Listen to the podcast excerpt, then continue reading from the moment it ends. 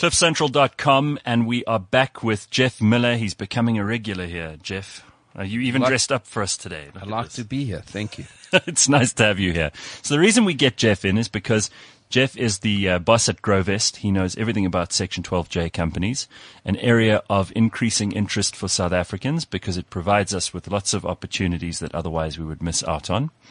A lot of people don't even know about Section 12J, and we spent the first episode just talking a little bit about what they are and how they fit into people's financial planning and how, as an investor, you can take advantage of Section 12J. But I thought today it would be useful to get you in and talk a little bit about why a lot of people might consider this rather than exchanging their rands into dollars and trying to send it overseas. Okay, so thanks, Gareth. As you said, that Section 12J has now become a mainstream alternative asset class in the South African investor's portfolio, or certainly for him to consider. It's now somewhere around 8 billion rand of money, assets under management, with a number of Section 12Js out there with a whole lot of different strategies. So it's definitely becoming, I would say, much more mainstream. And each year, investors are becoming much more educated and trusting of this actual asset class, and are comfortable now to put money into these Section 12J asset classes. The reason why you do it, obviously, is that the underlyings have to be compelling. Your fundamentals, your business, fiduciary responsibilities, but not also the business. The actual business case needs to be sound. And this is where I'm sorry to interrupt you, but I wanted to talk, and we'll get into it in a minute, about the different kinds of businesses that you guys look at when you're considering these investments. And they're not. It's not everybody. You're not looking at everything in the economy here. You're looking at specific cases. Yeah. So Section 12J is actually only allowed to look at certain industries. It's not allowed to look at any of the sin businesses, which is the tobacco, gambling, sex, any financial services. Such a pity. I would have been very keen to talk to you. I think it would be a bit bigger asset class if it had those things in it as well. But notwithstanding, it actually, funny enough, it makes it Sharia compliant to a large degree, because the Muslim community is not allowed to invest in businesses that, had all these sin type activities going on. And so by default, by excluding them, it's now become very open for the Muslim investors to invest, because it now complies. And attractive from that point of view. Absolutely sure. Right. So, okay, what are the areas that you can be involved in Section 12J? I'm somewhat conversant in these because you've told me already. Renewable energy, particularly solar, right? Yeah, so solar, alternative renewal strategies or renewal energies, but the most popular is solar energy. And because why? Because it's 100-year technology. It's been around throughout the rest of the world. It comes up every single day. It's not unknown. You've got, I don't know, 50, 60 years of history where one can actually predict how much sunshine you're only actually going to get in a certain area. And the technology works, and it's becoming now far cheaper than brown energy. And we talk about brown energy being the traditional, coal, oil, the Eskom type generation, and this is now the green energy is becoming much cheaper, and one is able to actually peg your increases and not be subjected to double digit, 15, 16% Eskom increases that we've been subjected to in the last couple of years. And what you pointed out there is particularly relevant. It's becoming cheaper to get the solar energy into batteries and to be able to use that solar energy. The actual technology is improving so much that it's becoming cheaper. Yeah, so solar has come down in price, and more efficient, and batteries are much more efficient. And the batteries which started quite expensive, are come down quite dramatically. And I still think that there's a long way to go for batteries, but by going for solar and batteries, one is able to take yourself off the grid to a large degree, so you're not reliant on the grid, and you can save, not only are you saving money, but you're also much more reliant on having energy 24 hours a day, 365. Yeah, and we all know how little we can rely on some of the energy producers, no names mentioned. Yeah, but I think they do a good job for advertising of the asset class. They're doing it for you. Correct. Let's talk about hospitality. That's another area. Yeah, so one is not in Section 12J, you're not allowed to invest in fixed property other than in the business of hotel assets or in hospitality business, which is that of providing short-term accommodation and meals for risk and reward. And a lot of people have now in Section 12J has actually invested into this particular strategy of hotels. And some very, very big hotels have been built on the back of this Section 12J. Are you allowed to name names? Well, I'd say the best to date is the Capital. Fantastic. The Capital, it's a success story second to none, and it was funded through a Section 12J structure. And they really have bought up and built some amazing properties.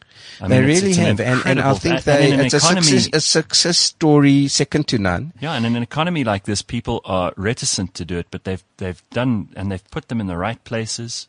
And yeah, so that's one name. Another one would be the Mdluli Safari Lodge, which is a joint venture partnership with the Mdluli community in the Kruger Park, where they've built a 100-bed lodge. Wow. It's a 5-star accommodation at 4-star pricing, mainly international visitors, but will also cater for 30% South African visitors. And there's nothing like that being offered in the area for quality accommodation and being in the Kruger Park, 5 km from Pretoria Skop. It's amazing. What about what you are allowed to do in rental and movable assets? Yeah, so it's quite a broad category. Again, you're not allowed to rent fixed assets or the immovable assets. So some of the Section 12Js have now taken, their mandate or their strategy to rent out or lease movable type assets. And this can be equipment, it can be motor vehicles, it can be billboards, it can be a number of assets which are required by various businesses to grow, are movable, where they, that there is an asset underpin and quick liquidity if one needed to get rid of those type of assets, and producing great returns for investors. Okay, very, very good. I'm going to keep going down the category list here because some of these are obvious to me and others are less so. Private equity investment, but early stage, right? Yeah, so I think Section 12J was one of the initial themes was, just to invest in early stage SMEs, which is very at the early stage of private equity. More venture capital come private equity. I think what we've seen happen is because we're taking third party monies into these Section 12Js, the investment committees are becoming a lot more, let's say, conservative, and they're looking to invest in existing businesses in growth capital rather than very, very early stage. And so why I'm saying to you and where the money is actually landing is in SMEs, smaller businesses, which normal private equity companies would not consider because they're too small, because it's got to be less than 50 million post money. Gross assets need to be less than 50 million after the injection of the subscription for shares. So it's outside of the radar of traditional private equity, and that's why I call it small private equity. But that is an area in this economy which is actually doing well and provides quite a lot of the growth where there is growth, right? Well, South Africa needs growth all round, and the growth is where money is invested and jobs are created. And obviously the people earn salaries, and then they take that money and they put it back into the economy, and the treasury earns taxes.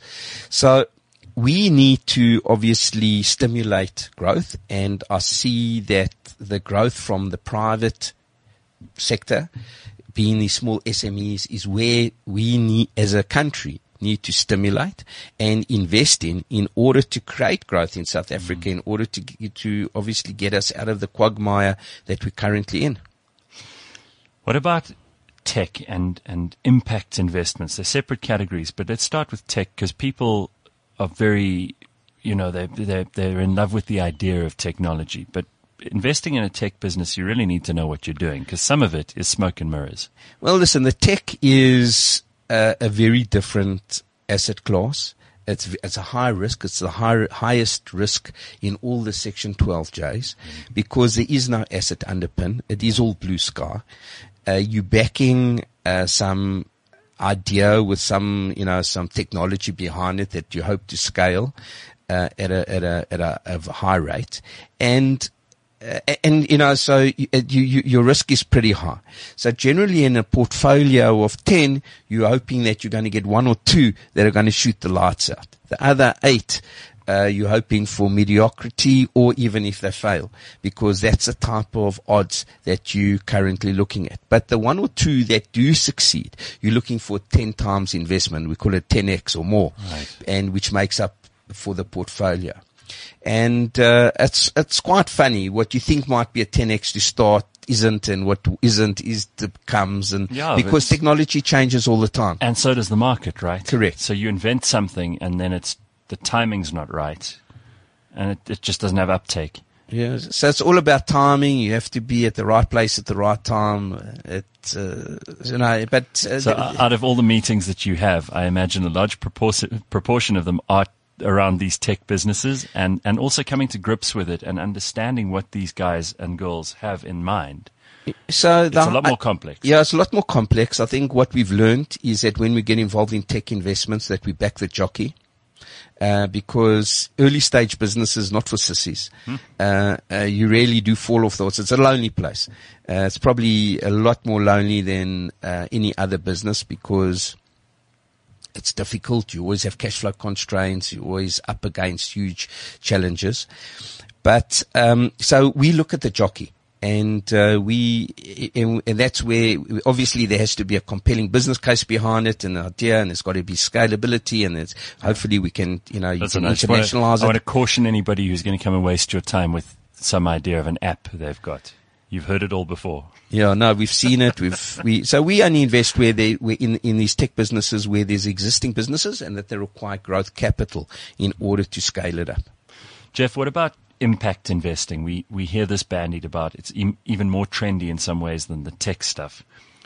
It's got to do with good citizenship and a kind of community aspect and kind of making it a business, so it has to generate money, but it also is about what you do with that money, how you involve people, broad-based stuff. So impact investing is a huge theme, not only in South Africa but throughout the world. We're doing good, and that's to creating jobs, to the environment, etc. So a lot of Section 12Js have gone into impact investments. And the one that I mentioned was Mdluli Safari Lodge, which was an impact. So there's creating jobs in the community, upskilling the community. They're sharing in the profits, and then they can build schools and hospitals and whatever else.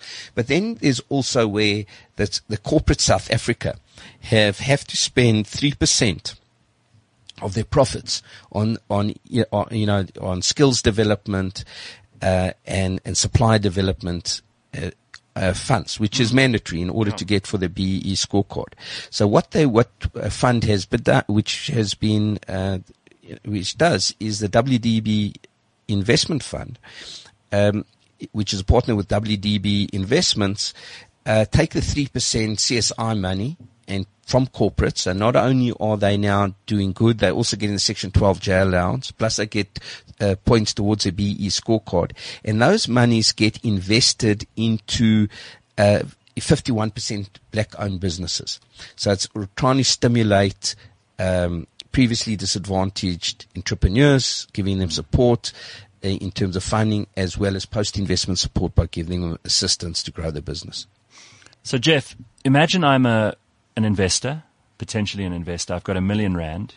I could just convert that into dollars and send it overseas, which a lot of people are doing. What's the case for keeping it here? Well, I think it's a very compelling case to keep it here. Number one is that as South Africans, if we want to see growth in South Africa, we should be investing in South Africa. So this is a place where we should invest, but I'm not suggesting that you should throw it into an empty pit. No, don't be sentimental. Yeah, but so I think we've gone through a tough 10 years, and we certainly are seeing green shoots coming in various industries. We we're seeing sentiment. It's been very, very low, but we're seeing signs of it being improving. But more importantly, I think that the risk-adjusted return that an investor gets from investing in a Section 12J, because if you invest R1,000, you get 450 back from the receiver, so you've got a net investment of 550 rand. So if you invested your money today at 15 to 1 in dollars, it would have to go to 27 to 1, which is an 80% variance in order for that to be comparable. Comparable. So I say that investing in South Africa and the risk of it going to 27 to 1 is I'm not saying it's impossible, but it's a long way to go.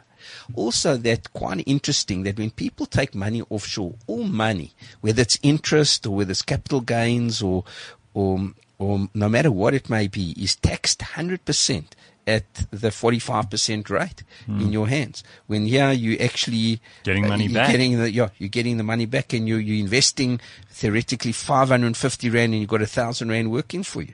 So I mean, really. As an investor, your investment has to go 50% worse in order for you to break even, because you've already got your tax benefit, which is also a low probability of that happening.